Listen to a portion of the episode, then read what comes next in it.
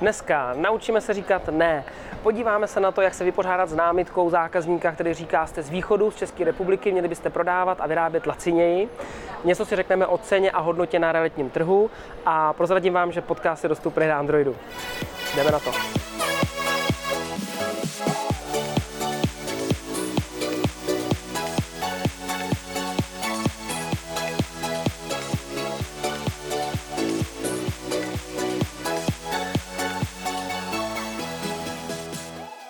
Ahoj, vítám vás u 33. dílu Já nic nechci. Opět na začátek malá úvaha. Já jsem se v posledním týdnu setkal s takovým oblíbeným tématem, což je umění říkat ne. Jo? To je takový to, kdy lidé za mnou chodí a říkají, já občas mám problém tím říct ne, občas něco, tomu zákazníkovi něco slíbím a slíbit jsem to nechtěl, jo? což si dokážu představit. Uh, lidi mě oslovují s nějakýma různýma možnostmi spolupráce, já nevím, jak je odmítnout, nebo já nechci jet na chatu a s nějakým kamarádem, ale je mi to blbý kvůli vztahu a tak dále. Takže uh, to je dobrá věc nejenom do obchodu, ale hodí se to samozřejmě do soukromého života. A než na to něco řeknu, jenom v krátkosti. Jo? Já se musím uvědomit, že můj čas je vlastně můj život. To je takový první uvědomění. To znamená, čas, ještě bychom pak mohli říct, je život a ještě čas jsou peníze. Jo? Že v tom čase jsou to nějaké peníze, hodnota, kterou tam děláme. Pokud souhlasíme s tím, že čas jsou peníze, tak se to zkusme podívat na tu situaci z druhé strany. Někdo za váma přijde a řekne, e, dáš mi pět tisíc? Je asi jednodušší tomu člověku říct, no to ti nedám. E, dáš mi 10 tisíc? No to ti nedám. Proč? Protože najednou ty peníze jsou pro nás víc než ten život, je to neuvědomění si toho, že vlastně pokud někdo po mně chce můj čas, tak mi ho bere, chce po mně kus svého života, mého života. A pokud ten uh, život já mu chci dát, no tak já mu ho jdu dát. Ale pokud ho mu nechci dávat, tak mu ho přece dávat nechci. To je můj život, já ho mám pod kontrolou. To je jako první uvědomění. Uh, další věc je, že si musím uvědomit, co je vlastně pro mě důležitý v tom životě. Co já vlastně chci realizovat v tom životě. A pokud já mám nějaký priority nebo nějakou důležitost eh, věcí, vím, co pro mě důležitý a co pro mě prostě důležitý není, tak proto je pro mě snadnější rozlišit, jestli ano nebo ne. To znamená, pokud já najednou ten člověk po mně něco chce, je to na tom žebříčku těch hodnot, je to pro ně důležité, tak můžu říct, ano, to souvisí s mýma prioritama, s mojí životní misí, s mýma cílema, pojďme do toho. A nebo pokud ne, tak taky je daleko větší šance, že si to uvědomím a řeknu, no sorry, ale ne, protože to nesouvisí teďka s mýma prioritama. No taky dobrý je vůbec jako se naučit to říkat. Protože to první ne, pokud na to nejsem zvyklý, může vypadat jako dost křečovitě. Něco jako, no víš, radši ne, jestli by teda jako, víš, nesebejistý. Versus, uh, jo, chápu, že chceš. Hele, teď jsem to úplně neslučuje s tím, co Eka potřebuji udělat, mám tam nějaký jiný priority, když se to změní, můžu ti dát vědět. No co jde, v pohodě. Ale mám to připravený nějakým způsobem, to se může stát. A e, další důvod, proč se třeba můžeme bát říkat ne, je vlastně z toho, že se bojím, že ten vztah, který s tím člověkem mám, jako naruším. No ale já to musím respektovat, to se opravdu totiž může stát. Dost často se mi totiž stává, že mám na nějakém workshopu nebo školení lidi a oni říkají, já se chci naučit mluvit asertivně s těma lidma, chci vlastně, nejlépe s nima chci ještě manipulovat a chci jim jako říkat ne, chci říkat svůj názor a chci, aby jsme si zachovali vztah. To nejde. To prostě to vám nikdo nemůže slíbit. Takže pokud vy za váma přijde soused a řekne, já chci, aby jsme tady posekal trávník, protože jedu na dovolenou, až to nebudu, tak jestli mi můžete, můžeš prosím posekat. A já nechci ho sekat, protože to fakt jako prostě věc, kterou bych za žádnou cenu nechtěl, tak bych měl říct, no hele, já ti ho neposekám, jako sorry, prostě není to věc, kterou bych chtěl dělat. Uh, můžu jít do nějakého řešení, znamená, můžu dělat kontakt na firmu nebo ti se nějakou firmu, která to dělá, mám kamaráda, uh, ten má firmu na sekání, tak vás můžu propojit, jestli chceš, to pro tebe udělat můžu. Nebo když si objednáš firmu, která ti to bude sekat, já tě občas na ně uknu, jestli to dělají správně. Není to kompromis, je to jako lepší řešení. Jo? Kompromis je taky něco, že byste museli udělat ústupek, to se vám taky nemusí chtít. Takže eh, je třeba s tím počítat, že ten vztah se může nějakým způsobem narušit. Eh, to není vaše chyba. Ten vztah se většinou naruší z té druhé strany. To znamená, ona se může cítit jako, ty, on mě odmítá, co si to dovoluje. Stejný případ, jako když se mu zákazníka řekne, já si to od vás nekoupím. No a co?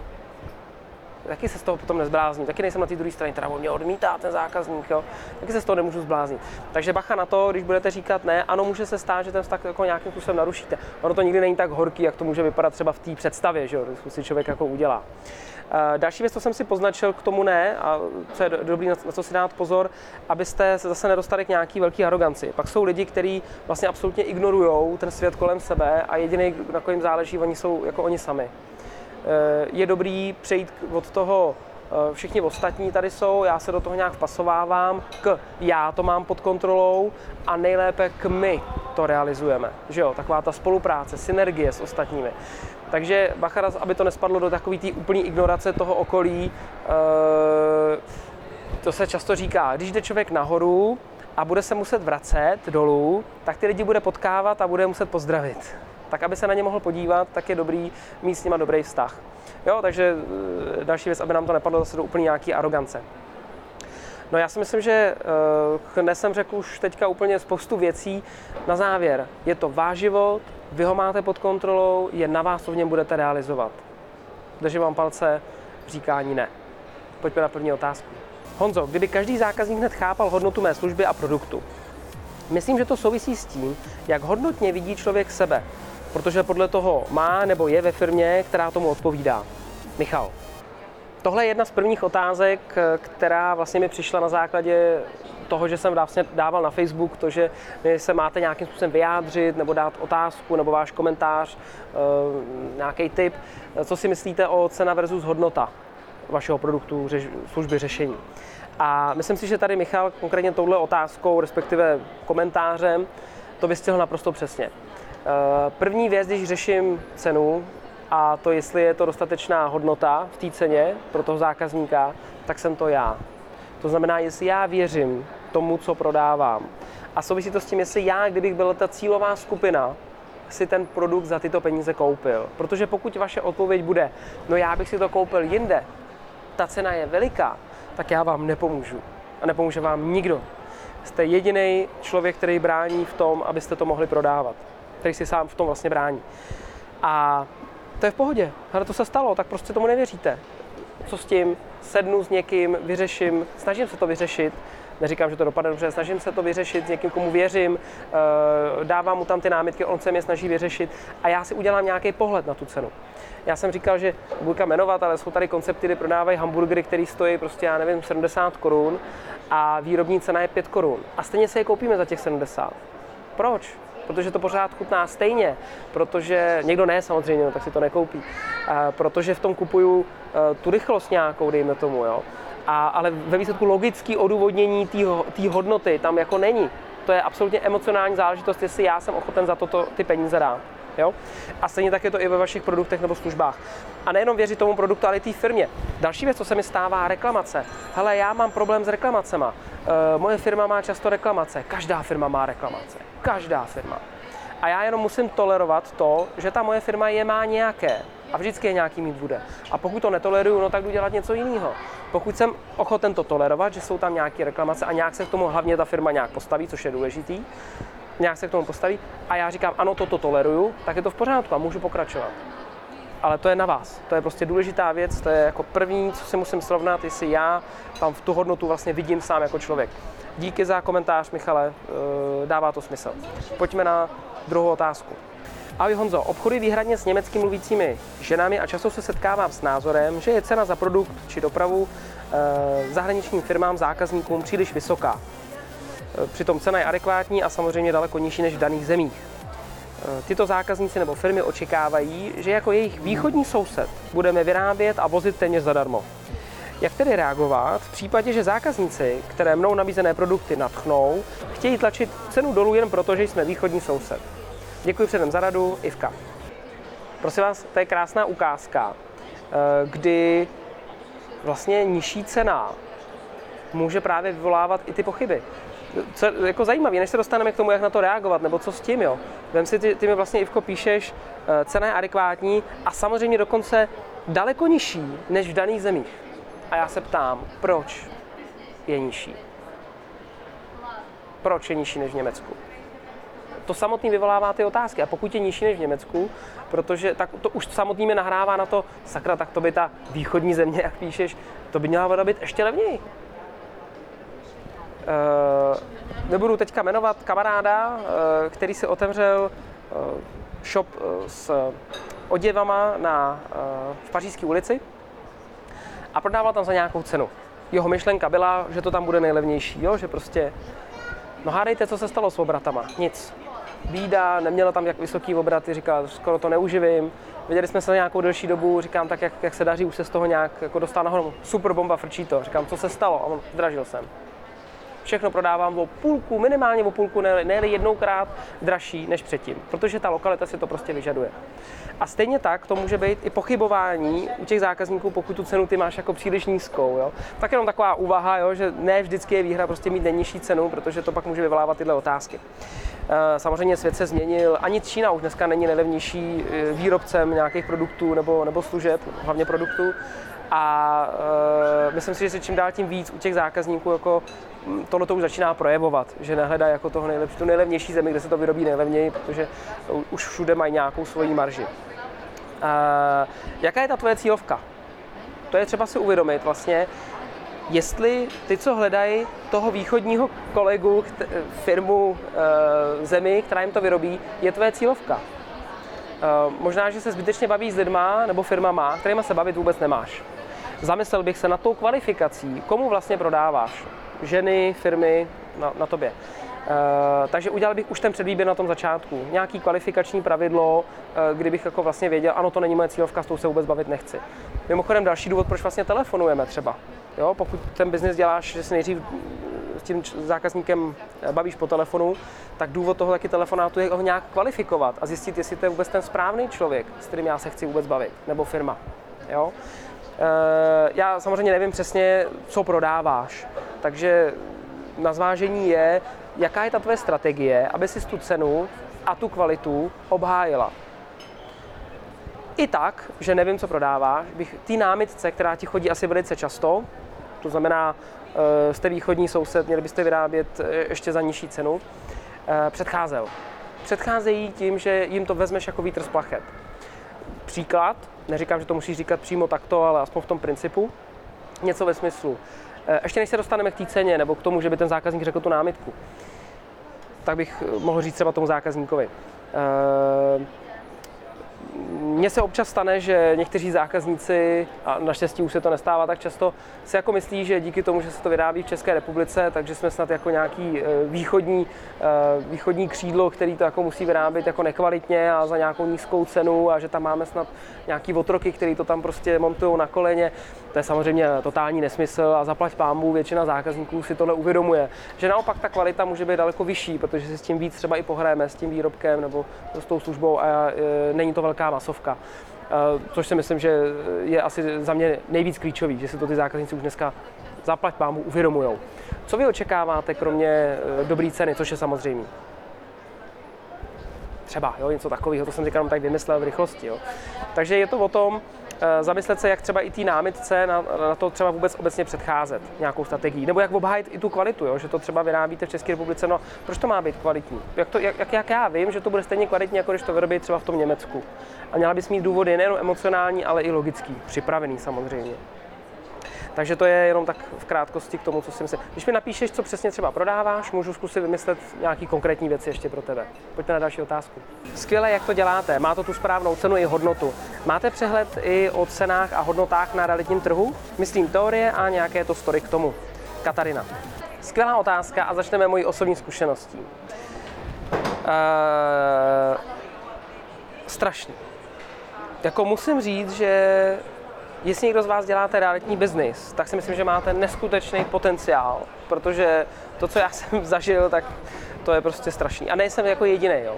Ono dost často se srovnává třeba s finančním biznesem tohleto a myslím si, že si můžou, můžou podat ruce ty trhy. Jo. A co, no, co jsem třeba zažil? Prosím vás, eh, jdete kupovat byt třeba, jo? Eh, a přijde za váma realitní makléř a teďka jako jeho přená hodnota toho realitního makléře, když jdete kupovat, protože někdo si ho najmul, jo? tak jeho přená hodnota. Co já jako kupující očekávám? očekávám, že mě tam provede, že to tam zná tu lokalitu a podobně. No, realitní makléř ten byt v životě neviděl, takže eh, když jsme jeli výtahem, tak mi připadalo, že mi vysvětluje, tady mají takový výtahy, hm, hm, hm, tady mají tlačítka ty výtahy a to je velký výtah, velký výtah. A bylo jasný, že tam nikdy nebyl, že jo, v tom výtahu, tak jako no, úžasný výtah mi tam popisoval. Pak jdeme dovnitř a já říkám, tady ty bodovky, a to už jsem se ho vyzkoušel, a říkám, tady ty bodovky, to, je, to jsou letky, nebo jak, jak to tam je? Tak na to podívá a říká, ne, to nejsou letky, a to jsou takový ty úsporný, ty jako nic nežerou, to mám doma, to je v pohodě. Tam byly halogenky, každá z nich měla 60 W. Bylo jich tam asi 20 v té chodbě. Bylo první, co jsem vyměnil. K čemu potřebuju takového člověka tam? On jenom odemknul dveře. Ta přidaná hodnota byla totálně nulová. A to ještě pak na závěr toho biznesu po mně chtěl taky provizi jako potom prodávající, jo. Respektive to bylo pronájem teda bytu, tak potom, co to pronajímal a po mně taky. A jako za co? Kde je ta hodnota toho člověka? On nebyl ani schopen mi v termínu, na kterém jsme se domluvili, poslat návrh smlouvy. Uh, špatný, špatný. Takže můj přehled jako a to, co slýchávám a i o jiných realitních makléřů, kteří to dělají dobře, ten biznis, bohužel slýchávám to, že e, si ty makléři vlastně neumějí tu hodnotu vůbec vytvořit. Jo? Je to podle mě daný tím, že taky tenkrát prostě stačilo nabrat nějakou nemovitost, všichni byli rádi, makléř hodil na web a čekal nohy na stůl, až se někdo ozve, tak já ho tam pustím. Možná. No a dneska je to bohužel to samý. Ono se to moc jako nezměnilo. Pořád jako, hlavně, že máme exkluzivní smlouvu, že jo? Hlavně, že máme exkluzivní smlouvu o té spolupráci a když to náhodou prodáte vy sám zákazníků, tak prostě mi dáte tu provizi taky. Protože já jsem si měl práci.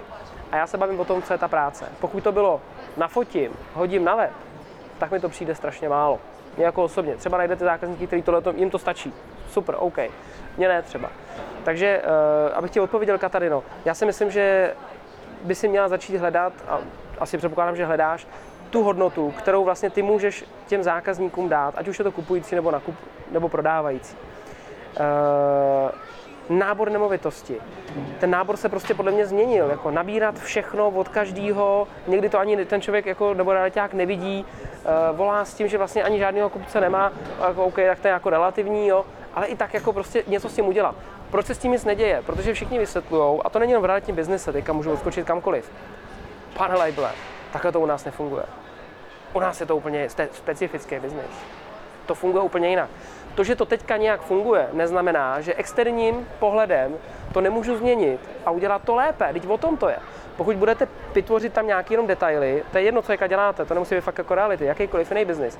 Podívejte se na ně obecně, zastavte se a podívejte se, co vlastně děláte, protože možná zjistíte, že se škrábete pravou rukou za levým uchem. Nebo děláte věci, které dávno dělat nemu, jako nemusíte ta uh, vaše největší výhoda je vlastně v tom, že stejně půjdete proti proudu, že budete něco dělat než ostatní. Pokud budete všechno dělat jako ostatní, tak budete zřejmě průměrný výsledky, protože průměrný výsledky vám přece nestačí. Takže zpátky k realitnímu biznisu, jsem se tak rozvášnil, zpátky k realitnímu biznisu. Uh,